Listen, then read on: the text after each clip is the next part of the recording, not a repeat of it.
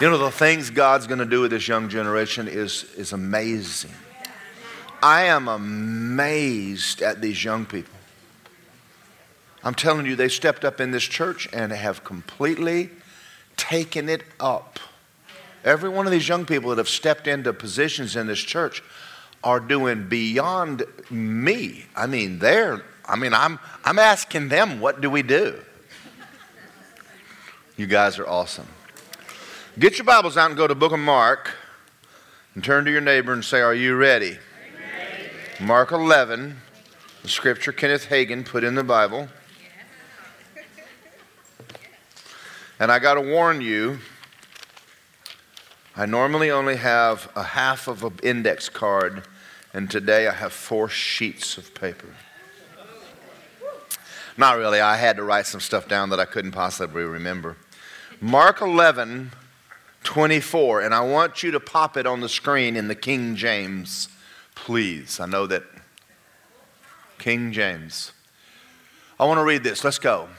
Therefore I say to you, what things soever you what? Desire. Desire. When you pray, believe you receive them and you shall have them. Let's start off by making a statement. We did this last week, and let's kick it off.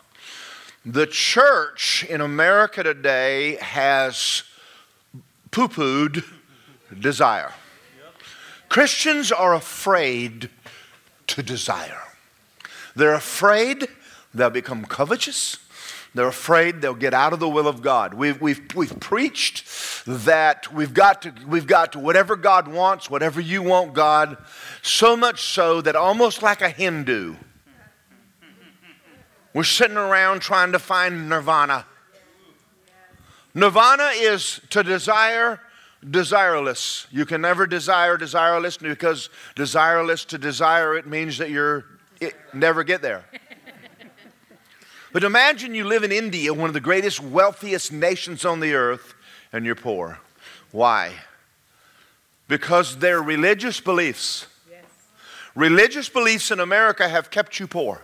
Right. When we look, look at the scripture, Jesus is talking to you. He says this to you whatever, not I desire, whatever you desire. And he left it wide open. He made the earth and the fullness thereof for you. And he, and he gave you an imagination. And then he makes a statement What do you want? Not what do I want, what do you want? And we have been afraid to go there. We've been afraid that somebody would accuse us of not being spiritual, being greedy, or covetous. But you can't deny what you just read. I say, Jesus, what things you desire. And he put no lid on it. What do you want? That's powerful statement. Because after a while, when you stay around church long enough, you stop wanting anything other than just to make it through the week. And that's killing Christians. Children, that's why Jesus said you got to be like a child. I want to read another scripture to you Psalm 37 4. Delight yourself also in the Lord, and he shall give you. the desires of your heart. What is covetousness? Matthew 6, go there. What is covetousness? Let's talk about it a minute because if I start preaching like this, someone is going to sit back and say, Yeah, but you know what Jesus said about money? What did he say about money? What did he say? Let's talk about what he said and let's talk about what he didn't say. Matthew 6 19. Let's read it. Do not lay up for yourselves treasures on this earth where moss and rust destroy and thieves break through and steal, but lay up for yourselves treasure in heaven where neither moss, where neither moth nor rust destroys and thieves do not break and steal. For where your treasure is, your heart will be. Then verse 24 says, You can't serve two masters. You'll hate one and love the other, be loyal to one and despise the other. You can't serve God and mammon. What is he talking about? He's talking about serving money. He, he's not talking about having money. One more time. He's not talking about having money, he's talking about serving money. There's nothing wrong with having money. What's wrong is that money is a poor God and it will not get you everything that you want. There's things that you can't get with money, only God can do it. So the definition of prosperity is this to have a full supply of what? Whatever. It's not just about money, and money is a part of it but having everything you need and enough left over to bless other people around you. That's the definition of prosperity. If, not, if that's not true, tell me then, pray tell, why God put the wealth in this earth. If it isn't for you, who's it for? Why do you have beautiful sunsets? Why do you have gold? Why do we have diamonds? Why, why do we have stuff? And why is there this desire in you for nice things? Because you were made in the image of God. Then how then could that be wrong? Now, where, where it's wrong is for you to start seeking things. Seek first the kingdom of God and all what? Things. Junk or nice? Whatever you desire. Now, we're going to talk in a minute about why that has been poo pooed, and it has been. Um,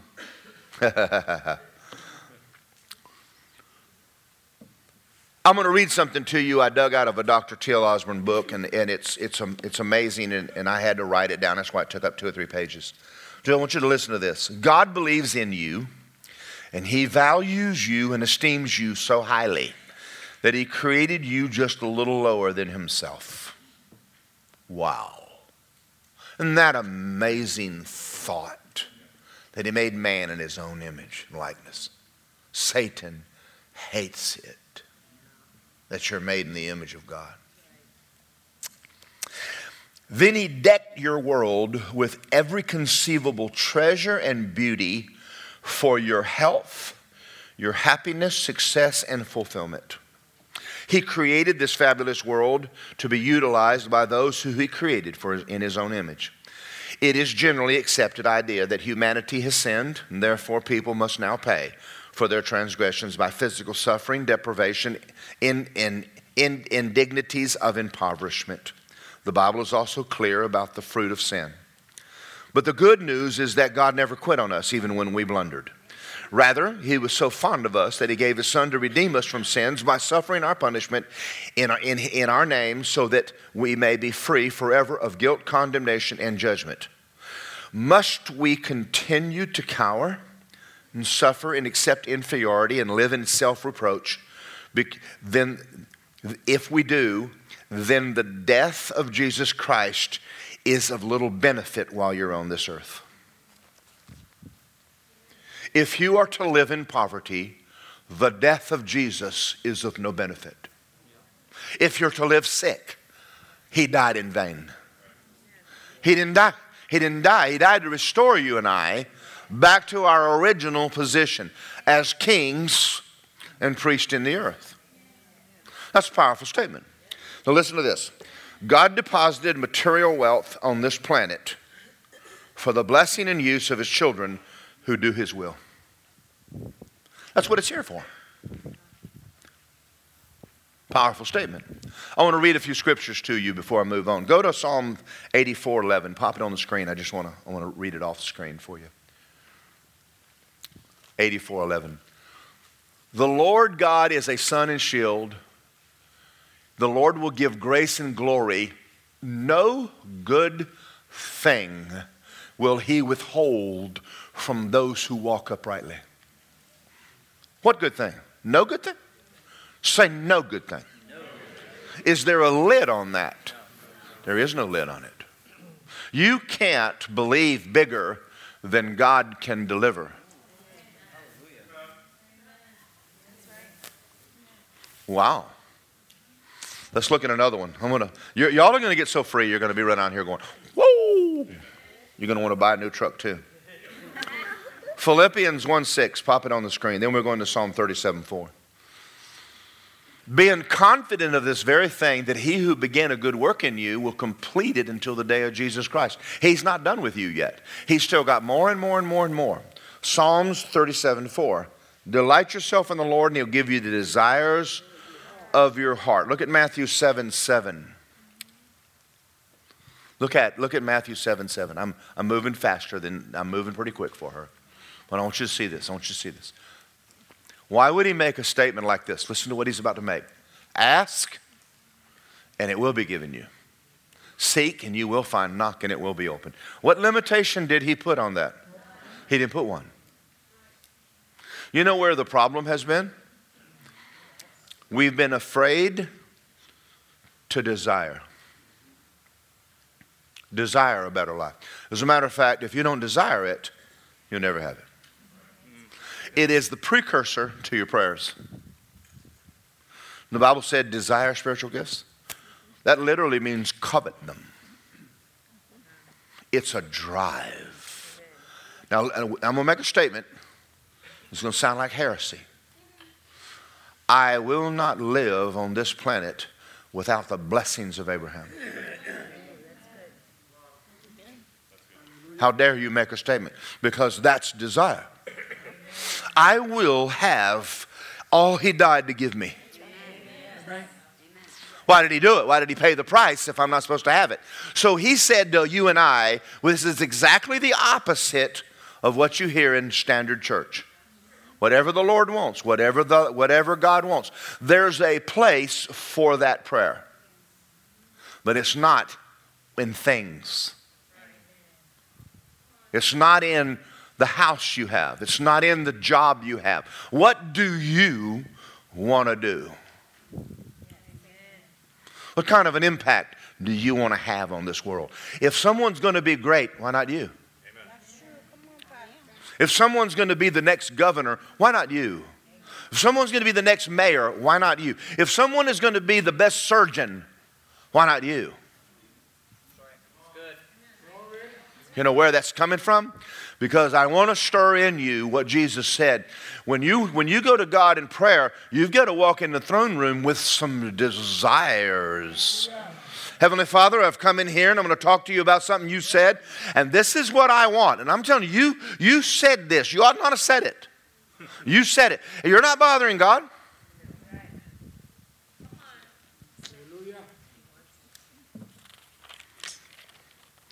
I'm going to tell you where I learned this. And this is going to be a cool story. When I was going to Rhema, I was listening to a cassette tape by Frederick K.C. Price. And Fred Price was talking about an elevator he has in his house so he can go downstairs and pray. Well, when I heard him tell the story, it angered me.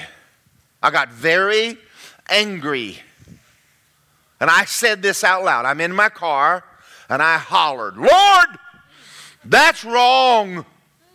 He can walk downstairs like anybody else. He should give that money to the poor. Who am I thinking of when I'm talking to God about poor? I'm talking about me. I'm talking about you. I don't care about poor. I just care about me. And I'm thinking about how much money he spent on that elevator and how much money I needed. And it upset me. And y'all have heard people say that, and, and you, you maybe you've said it. But, he, but, but the Lord said to me, I mean, he, he, he thought I was talking to him since I hollered, Lord. And so he answered me. He said, Well, what do you think he should do with the money? I said, Well, I told you he should give it to the poor. He said, He should be fair. I said, Absolutely. He said, well, there are seven and a half billion people on the earth, and he should sell the elevator and divide the money up equally. I did the math in my head, didn't take me but a minute because I'm a genius. I figured I probably would not even get a penny. So that idea, really wouldn't work Since really what I'm concerned about is me anyway. So the Lord asked me a question. He said, Peradventure, Adam had not died of sin. He did not get in sin. Adam and Eve did never sin. Then nobody ever died. How many people would be on the planet? Right now, seven and a half billion. 50 plus billion people. How would he feed them? We got poor people now. The world system is cursed. Satan lacks, not God. Satan's limited. God's not limited. Satan's children, Satan's world has taught y'all prosperity. That's where you got the mentality. You have a pie. See, eh, what I'm preaching right now is driving this election. Somebody has my money, and I want it. So the Lord said to me, Peradventure Adam had not died, how many people would be on the planet? I said, Well, I don't know, but a lot. He said, um, Peradventure they had not sinned, how would they be living? I said, Probably well off. He said, Absolutely. And then he made a statement to me, and I'm going to say it to you. He said, There is no such thing as lack. Doesn't exist. Take an apple tree. Which came first, the chicken or the egg?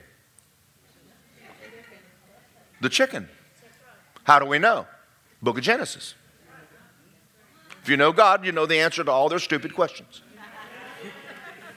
So, which came first, the seed or the apple? The apple. So, in an apple tree, or a bunch of them, how many apples are on that tree? Thousands. How many seeds are on that tree? Let's say, peradventure, you took just the apples that Adam had on his trees and you planted all the seeds. You would have billions of trees and chameleons and zillions of apples. You'd have so much applesauce that you could swim in it. There's, there's, and how long would those apples last? Then forever. There's no such thing as shortage. So let me ask you another question. How much water was on the earth when Noah was here? Where is it? It didn't go anywhere. Where'd it go? It's still here. So is there a water shortage? There's no such thing as a water shortage. I mean, you can't put a tap on Rock Springs. God's got the. Now, you, if you ever see a tap on something, man made it. That's right. That's right. Because if man made Rock Springs, he turned the valve off at night. But God don't. He just keeps pumping, dum, dum, dum. He's dumping water because there's an alligator down there that wants some. Come on, y'all. How much gas is in a star? How many stars are there? That's a lot of gas. Use your imagination. Come on, guys. I'm trying to help us. There is no such thing as lack. Let me share one more with you. Jesus busted that theory with 5,000 men on the side of a hill, and they said they don't have enough to eat. And he said, You feed them. Did they lack? No. Now, listen to me. In God, there is no such a thing as lack. So that means that if you have money, you don't have anybody else's. There's nobody stopping you. So, anyway, he told me about pies. He, he talked, talked to me and he says, I'm going to show you the way the world thinks. Now, now we got to do this pie thing right now. So, I got some pumpkin pie left over from, from Thanksgiving. Okay, I'm going to slice this into eight pieces, but I'm going to do something very uh, immoral.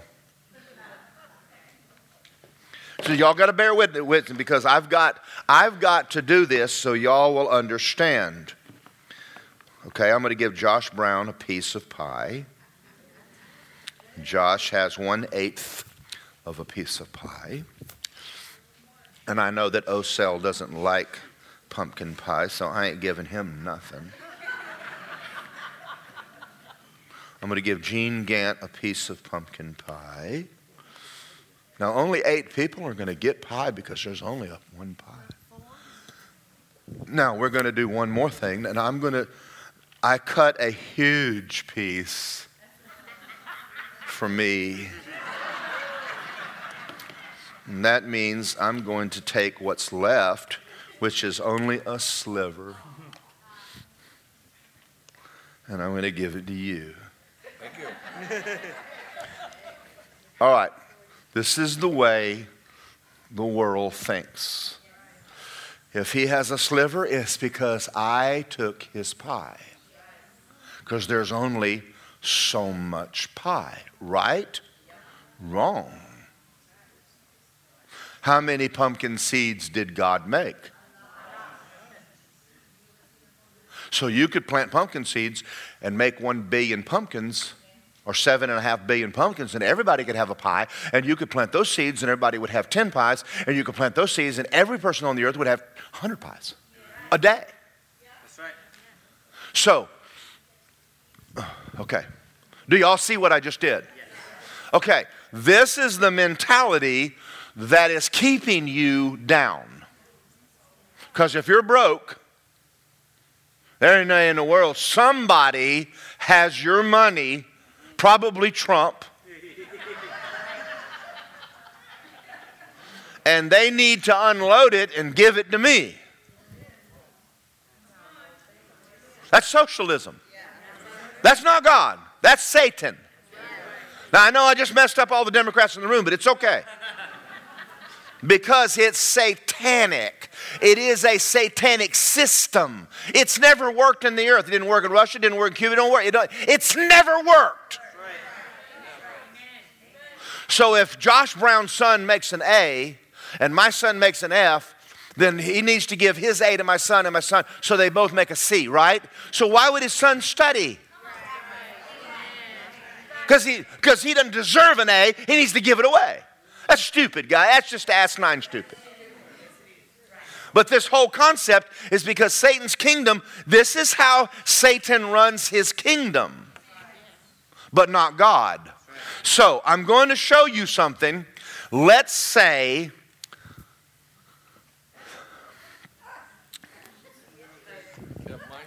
okay, okay. I've got to do this. That he takes his little piece of pie and he cuts it in half and he gives it away. Then the angel comes and brings him a whole piece.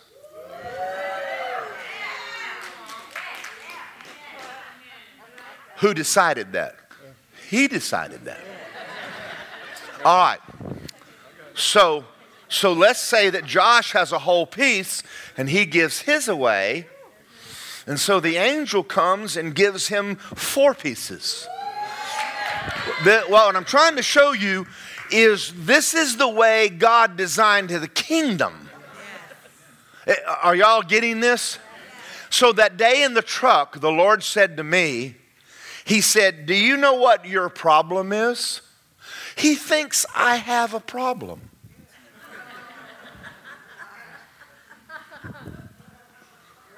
Yes, sir.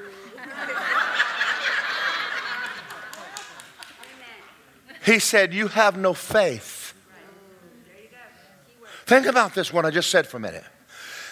I don't need Fred Price's money.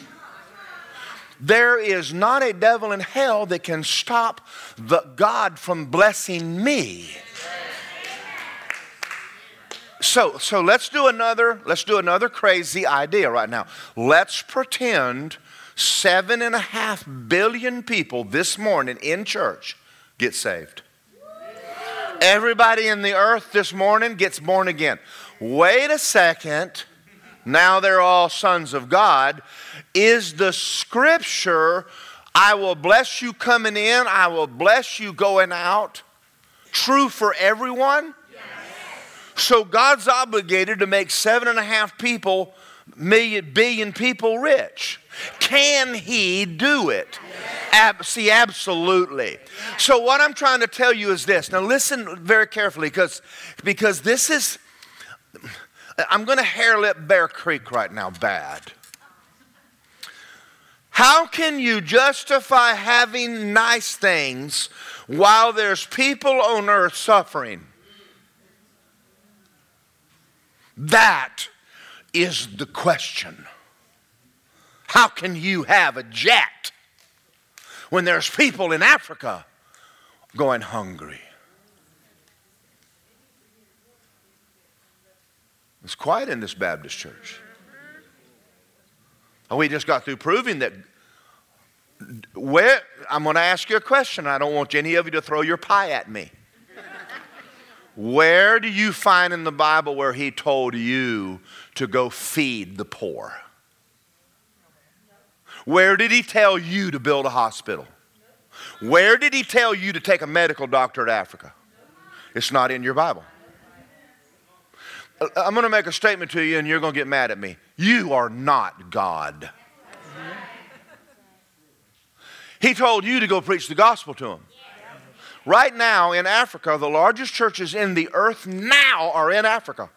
Isn't it amazing that poor God was able to get the African people, and now they have whole cities, and they're wealthier than all than most Americans. The gospel in Africa changed the income of Africa without us.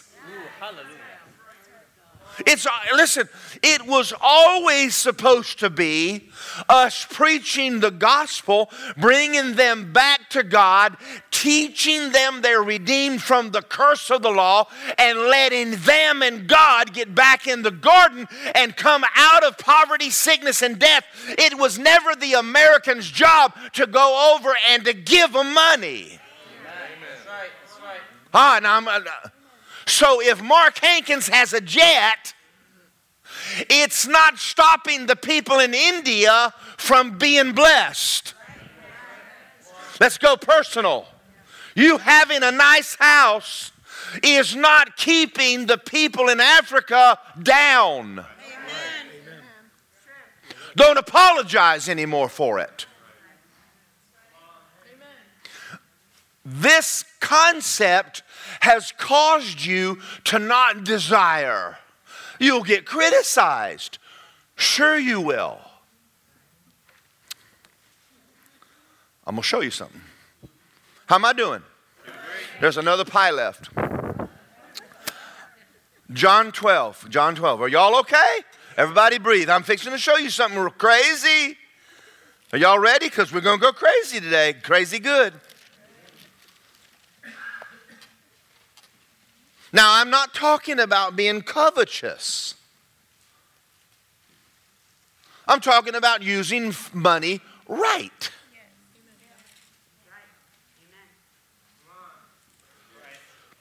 Oh, I'm going to give you a scripture for that in a minute. I'm going to show you how to have money and use it right. I'm going to show you how to do it. Okay, in the meantime, let's go to John 12, and, and I think verse 5. I'm going to start with verse 1. Then, six days before the Passover, Jesus came to Bethany where Lazarus was, who had been dead, and he was raised from the dead, and they made him a supper. Martha served, and Lazarus was one of those who sat at the table with him. And Mary took a pound of very costly oil of spikenard.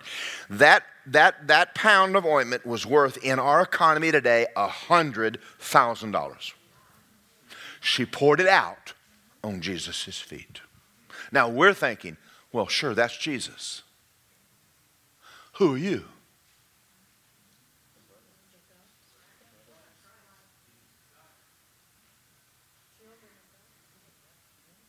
Why aren't you worth a hundred thousand dollar perfume on your on your body? Oh, now we're going to read the rest of this. I'm going to show you. I'm going to show you the spirit behind this, because many of you have said it. I've said it. And wiped his feet with her hair, and the house was filled with the fragrance of that oil. And one of the disciples, Judas Iscariot, Simon's son, who would betray him, said, Why was not this fragrant oil sold for 300 denarii and the money given to the poor? What is that? That's poverty mentality.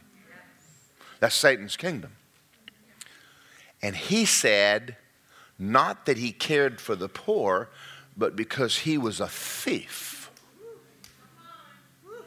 So where is that spirit coming from? It isn't that you listen when you're when it bothers you that someone has something nice. It's because you're a crook.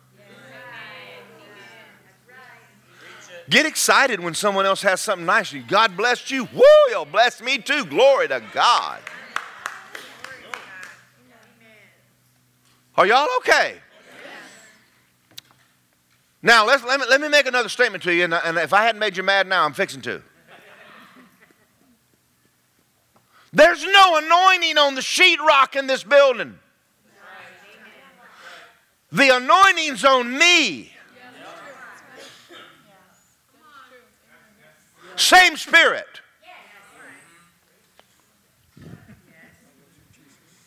How dare that preacher have a new truck? I want to know why I don't have two. Right. Are y'all out there? Did you go home? Come on, y'all. I'm going to tell you something. I, am I'm, I'm, I'm plowing the world sideways right now. Boy, I mean, it was Andrew Wommack said he had never been persecuted in his life until he started prospering. Why? Why is that? Because the spirit of Antichrist wants to keep the money in, in Satan's kingdom. He don't want you to have any. So you dare not desire something nice. You might become covetous and immoral. Am I out there at y'all home? So you don't desire anything. And that's what you get nothing. To come to church and my lot in life. Well, I'm doing real good.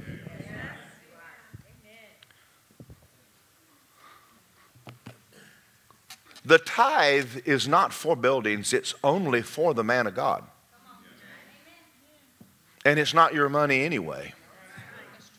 If you kept it, you stole it. Well, what are you going to do with it? None of your business.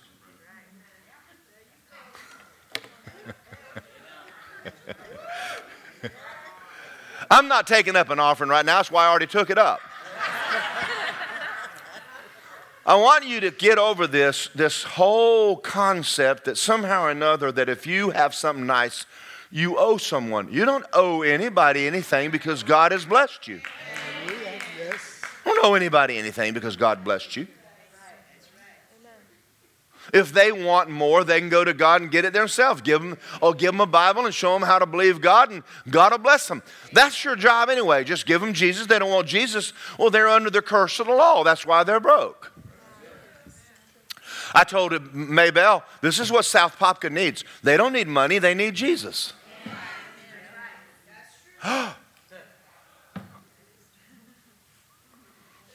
it's quiet in this. Are y'all doing good? Proverbs 11 24. Put it on the screen. We're going to go to another one in a second. Are y'all getting this? Yes. Say, whatever I desire. Whatever I desire. He put no lid on it. Wow. There is one who scatters, yet increases. And there is one who withholds more than is right, and it leads to poverty. God's kingdom does not operate the way Satan's kingdom does. The Satan hoards. You're not allowed to. Now go to 2 Corinthians and let's talk about the kingdom of God. And I'm going to ask you a question. It is a very deep theological question, and I don't want you to get it wrong. 2 Corinthians 9 6. This I say, he who, he who sows sparingly will reap sparingly, and he who sows bountifully will reap bountifully. Let each one of you give as you purpose in your heart, not grudgingly or necessity. God loves a cheerful giver. God is able to make all grace abound to you, that you having all sufficiency in all things may have an abundance for every good work. So, why did God give Josh Brown three pieces of pie knowing that he only needed one? Well, the other two must be for someone else. This is the way his kingdom operates. It's the way Jesus operates. Now, I'm going to ask you a question. How did I get that scripture in your Bible? Here's what I did. Just like Santa Claus, one Christmas Eve, I went all through the world and I took all the Bibles and I went down your chimney and I wrote that scripture in your Bible so that I could preach it Sunday morning. Did I put it in there? Now, let me make another statement to you. Let's pretend for a minute that I am crooked. I am after your money. Does that change what God wrote to you? Wow. Why that preacher is preaching that? Because he's after your money. Well, let's say it, was. Would God honor it if you obeyed the scripture? Sure, he would. So, whether someone's covetous or not, that's none of your business either. Amen. Don't shout me down because I'm preaching real good. Let's come on, let's, let's get back to some reality here. Because it's amazing to me, you start talking about money in church, and people bow up. Now, I'm going to tell you something. When Lisa and I started running around with Mark Hankins, it was difficult to watch him hand a waitress 50 bucks, knowing I just poured out my savings account into his, and I can't even hardly afford this meal, and he just gave $50 of my money to somebody. Well, you start bothering you. You start watching the way these guys live their life, and they stay in nice hotels. And after a while, you're going, maybe there's a reason he has money. He is one of the most benevolent people I have ever met. We were down at Kissimmee and the children came in. He gave all of them 40 bucks. And they went, wow, he's sowing seeds for them to listen to the word. What do you think Jesus was doing on that mountain, giving away healing? God is benevolent. If you're going to live for God, you're going to become benevolent. But there's no lack. There's no, there's no. You're running, worried about running out of water and you live next to the ocean. Don't worry about it. Are y'all getting this? Now, if you come back and read this scripture, and we're going to get into this some more, he who sows bountifully will reap bountifully. He's, he's telling you, you're the one that's deciding it. Not, God is not deciding your income. So I'm going to make another statement to you right now. Just listen to me. The most elementary act of faith you'll ever do in the, in the presence of God is to tithe. Why does God put that in the Bible? Because He wants to see whether you're going to trust Him or not. Without faith, it is impossible to please God. So every test that He gives you is going to be a faith test. Oh, God, I need money. Okay. How much money you have? I have a hundred bucks. Tithe. Oh, no. Oh, no. Are y'all out there? You know how I know that? I did that. I did that. I did that. I did that to God. He said, I guess you think I lied. I said, I didn't call you a liar. He said, Yes, you did. It was when I, that's after I got a job and making $125 a week. My tithe had gone from $8.30 to $12.50. I told God I'm broke. He said, I guess you think I lied. I said, I didn't call you a liar. He said, Yes, you did.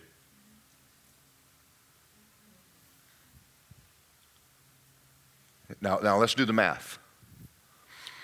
If you make $83 a week and you don't have a job, now you have one, it's costing you money to get there. Now I'm tithing, which is less money, and they're taking out income tax. So I'm basically at the same place I was. I haven't really made any money. I got a job, and I'm still just as broke as I was when I, okay. So now this is my gripe. So I'm in a truck, loading a truck, because I'm that's that's my skill level. I make $3.11 an hour. I said, God, I need money. He says, give more. And I said, You are crazy. now, you can get away with that when you first get saved. Don't do it later. And he said to me, So you think I lied? I said, I didn't call you a liar. He said, Yeah, you did. I said, Are you challenging me? He said, I am. He said, Fire your biggest shot, buddy. I said, You just drew a line in the dirt with a Georgia redneck and asked me to step over it? You're picking a fight with me? He said, I am. The next week, I gave five extra dollars. Don't sound like much now. When you make $3.11 an hour, that's almost two hours of money. When you don't have any money, that's a lot of money. That week, I made 50 bucks extra. I thought, that's an accident. I'm going to shorten this. In a year, I was out of debt. God is not going to operate with you apart from his system. Are y'all getting this? There's no limit to what he can do except your imagination. Whatever you desire. There's something about Christians. Something happened to me when I got saved. I got tired of driving junk. I didn't do any good. I'm gonna come over here. Anybody else? Am I the only one in here? I, am so tired of having to jump a car off, having an extra gas can in the back, and carrying my tools so I can get home. That's the way it was my whole life as a sinner. I don't want to do it anymore. Am I wrong? Is there anything wrong with me going to the hospital in a suit and not having to change a tire on the way home? Is that wrong? No. You and I, y'all can't handle this.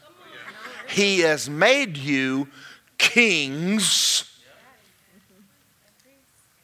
and priests. What do kings look like? They look good. They look good. Say, I, am about to start looking good.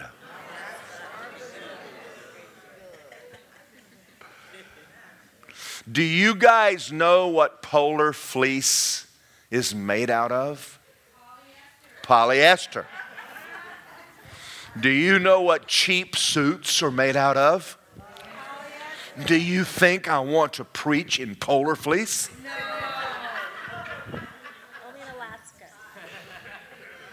Come on, y'all, don't shout me down because I'm preaching real good. You start talking about money and people going, oh. Don't do it. Say, I think he's doing real good. I got, I got the picture of my truck and I put it on the wall in there. And, and in justification, I don't need to, but I will. You ought to seen Mark Hankins trying to get into my Tacoma. It looked like a, it looked like a sardine trying to cram it back in a sardine can. It was so funny. And then Lisa and Trent are in the back seat, and the seats are backed up. And, and he said something kind. you need a bigger truck. And I said, I'm believing God. And he looked at me and said, Go buy it. And I knew it was God. That's a poverty mentality. Just go buy it. Are y'all okay? Wow. You can ask my wife, and she'll tell you what I'm going to say to you is true. I hate junk. All the stuff I buy is expensive. And she'll go, Amen. I like nice stuff, but I think it's God in me. Is it God in you? Is it wrong for you to, to desire a better life? No, not at all. It's wrong for him to have paid what he paid and for you to be poor. It's wrong. You need to have so much money that you have money to give away. And that's what he said. Let me read it to you and I'm going to try to close. God is able to make all grace abound toward you, contrary to what everybody else does. That you have in all sufficiency in all things may have an abundance for not one good work,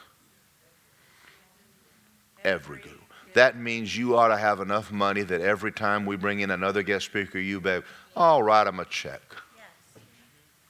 Are y'all out there? Nicole, break that poverty. I want you to go out and find the house you want get a picture of it and put it on your cupboard. And I want it to be nice. You. Start calling the money in. We're going to, one Sunday, maybe next, I'm not sure, we're going to talk about using authority because the wealth on this earth is yours. How do you get it to you? There's a right way and a wrong way to get it.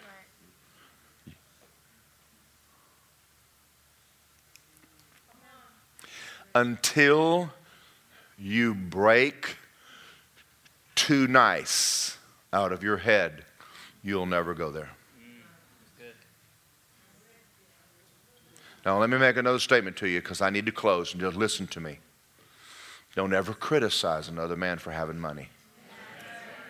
You just credit, you just stopped your finances. Because what you said with your mouth is if that's wrong, your faith will never let you prosper. You're criticizing people for wealth is killing you. Because if you call it wrong, you're the one that's going to, that's going to end up getting hurt by it. That other guy's going to go on having money and he ain't going to care what you think.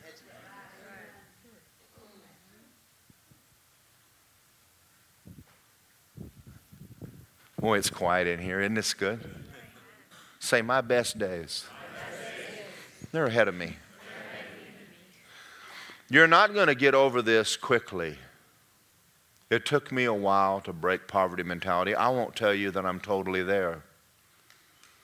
Little by little, I have taken this thing and shoved it down Satan's throat. At first, I couldn't handle the persecution of people in the church criticizing me for having money. Because the biggest problem I had prospering was, was the people in the church. Lisa had a horse one time, and a church member came over and said, What's it cost to feed this horse? And I was not as mature as I am now. And I said with grace, None of your business. Your tithe's not feeding my horse. Right. Y'all, y'all see this? Somehow or another, you think you have bought and paid for a preacher. I work for God. I don't even work for you. He, I work for Him. He sets my income. Amen. And that is none of your business. Amen. Your income is nobody's business. I'm going to tell one more story. And you'll know who I'm talking about if you use your imagination, but I'm not going to name names. There was a preacher in town in Orlando that put together the Disney deal. Y'all know who I'm talking about. It made him a lot of money. So a large church in Orlando hired him, and he didn't even take a paycheck because he was wealthy. And he got a nice car, and the church criticized him and made him sell it. He didn't even make the money from them. I wished I had been that preacher. You say, well, they would fire him. They weren't paying him anyway. Are y'all out there? Isn't it amazing when it comes to money? And I'm going to tell you why. As long as Satan has it, he can run the media and he can win elections and he can run the earth as long as he has the money. But by God, don't you ever get any. Now, let me make a statement. You better get your hands on some. Because, because the kingdom needs you to quit being broke. That's good preaching right there. Are you tired of getting are you tired of being broke? Anybody in here tired of being broke? Tired of where you are? You say, well, wait a minute, I have enough. Well, good. Let's, let's start seeing your giving then. I think I did a good job this morning, don't you? There is no pie. There's no pie. Jesus broke that thing at the, at, with, with the boys' lunch. He busted that pie theory all to pieces. You want more? You do what he told you to do. And when he starts blessing you, you're going to get persecuted, but just be kind. Don't do what I did. Just be kind and say, well. And then tell him how you got it. I'm going to tell you one more story real quick because I have the mic. You know, all the hotels on I Drive, I was part of the construction crew that built them. I laid block, I was a block mason. I made $11 an hour. But I was also a youth pastor and I tithed. And I went out in 1986 and brought me a brand spanking new Toyota four wheel drive. The little extra cab that was about eight inches, you know, just you could th- throw a suitcase in the back. But it was new. It cost me $9,800. God blessed me. You know, you would know if you knew I didn't make any more money than they did. And I drove that truck up on the construction site, and you got to understand, it's the only new truck on the construction site. Everything else is a piece of junk. And it, I mean, all the men, where'd you get that money? You running drugs? We know what you're doing down in the Bahamas. You running drugs. I said, no, I'm tithing. How did I buy a new truck making the same amount of money as another guy who can't afford one? I don't know. I don't have any idea. I don't know that. Are y'all out there? When it came time to get a house, real estate agent took me through a neighborhood, junkiest looking neighborhood you ever saw. And I told her, says, I'm not living here. She said, Mr. Morgan, you cannot afford anything else. I said, Excuse me. I said, I want to see that house over there. She said, You cannot afford that. I have your income right here in front of me. I said, You don't have a Bible in front of you? I said, I'm going to get that house right over there. She said, You will never get that house. I said, I'm going to have it next week. I want that house over there. So the house was Christian way, Che. We came out of that junky neighborhood and pulled into a beautiful big house. And I went to the real estate agent and asked him what it cost. It was way more than I could afford. I went home, prayed. I said, Lord, I want that house in Jesus' name. He said, Why don't you go ask Tom to, to, to rent it for a youth place? I said, That's a good idea. So I went to Tom and I said, You don't pay me. Rent that house for me. And he did. This is a God idea. And so now I live in a nice house, and the real estate agent got.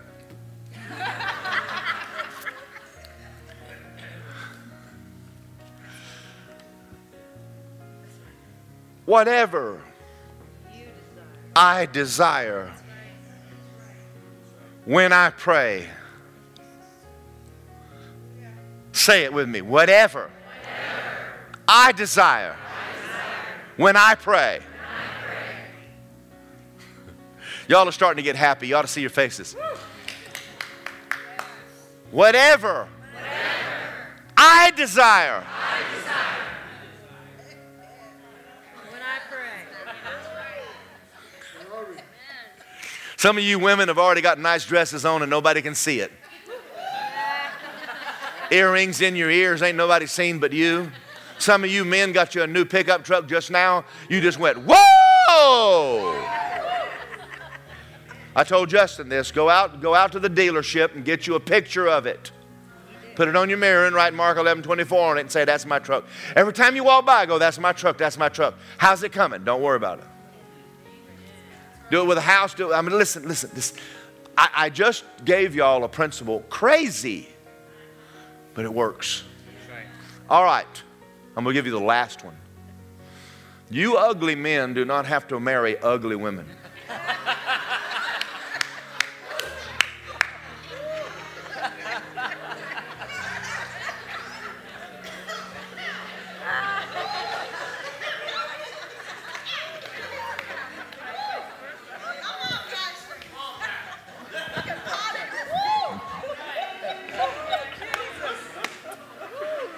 At least I got you laughing. You don't have to have second best. Who told you you had to have Joe nothing? Lisa told someone, I'm going to close with this, I really am. When she was a young girl, she says, I'm marrying a, someone like Kenneth Copeland. And the guy that she went out with said, You are not getting Kenneth Copeland. She said, Yes, I am. I will marry a man of God, is what I'm marrying, and that's what I desire. And, and the guy criticized her and made fun of her. And it doesn't have to, someone says, Well, where is she? No, all he needs one.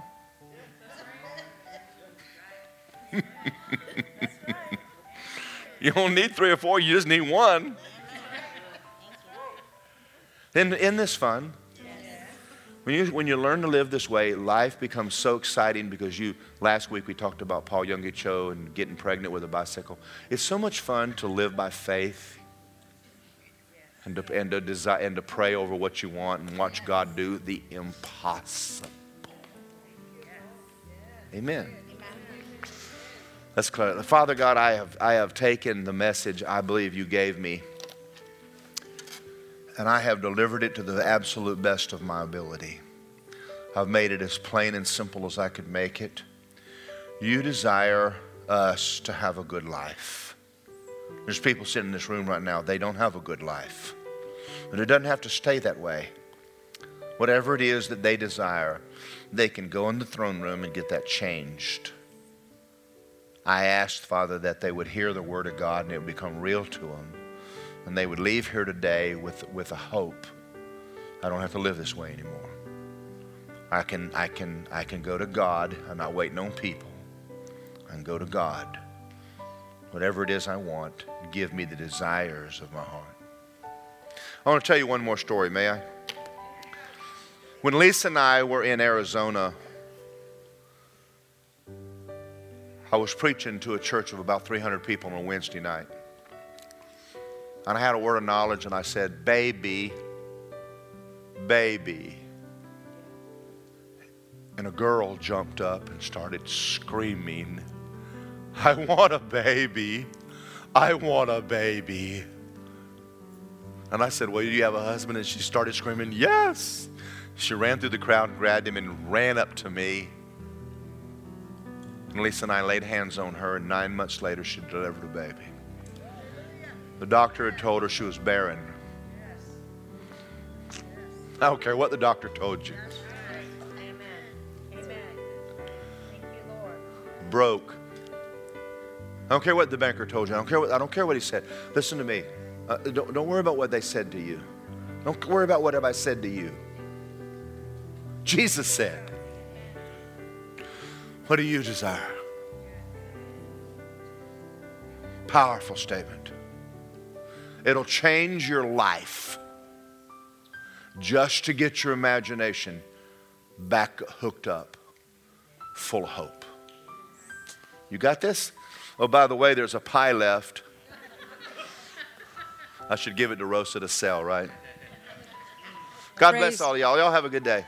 Praise the Lord. Yes, Miss Rosa will be selling chicken and beef tacos after the service. Amen. I was believing God for a, my first baby to be a boy.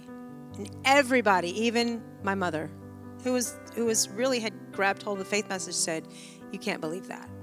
It's a 50-50 chance. And it may not be what God wants. I'm like, but it is what I want. So I found that verse in Psalms 45 or 145 says, He opens his hand. 145. He opens his hand and satisfies the desire of every living thing. I want a boy. You know, to me, it's not for everybody. In the in the Jewish in the old covenant, it was a blessing for a boy to open the womb, for a male child to open the womb. You have all that come after females, males, but it was a blessing for the male child to open the womb. And that's just what I wanted. And so everyone said, No, you cannot have that. You cannot say that. You cannot tell God. I mean, everyone was against me. Even at, even at work, of course, work, I'm working with people that don't know God. And they threw me a shower. And I told them what to buy. You need to buy blue because I'm having a boy. You cannot. They threw me a surprise shower, and every one of them bought me yellow and green. No pink, no blue. Let's just go down the middle of the road. She thinks she's going to have a boy, which she doesn't have the right, so we'll all be safe. And I didn't get one blue thing, I got yellow and green. Well, Joshua wore a lot of yellow and green. but Josh was born on April Fool's Day. And my husband had told my mother, because he felt like she should know better, he told her, if, if I don't have, she says, what will happen if you have a girl? He said, I'm sending him back. I'm sending her back, is what he said. I'm sending her back. He said, Oh, Daryl, you can't do that. That's God's will. He called her on April Fool's Day at 9:45 in the morning. Said, Martha? She said, Yes, Daryl. He says, She says, What'd you have? He says, We had a girl. She says, Oh no.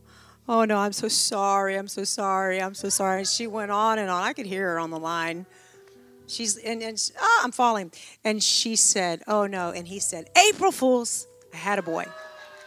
Amen. It's whatever you desire. Thank you for listening to this powerful message by Pastor Daryl Morgan. We hope it blesses you. If you would like more info on Word of Life, sermons, and free downloads, please go to wordoflifeapopka.com. Thank you and have a blessed day.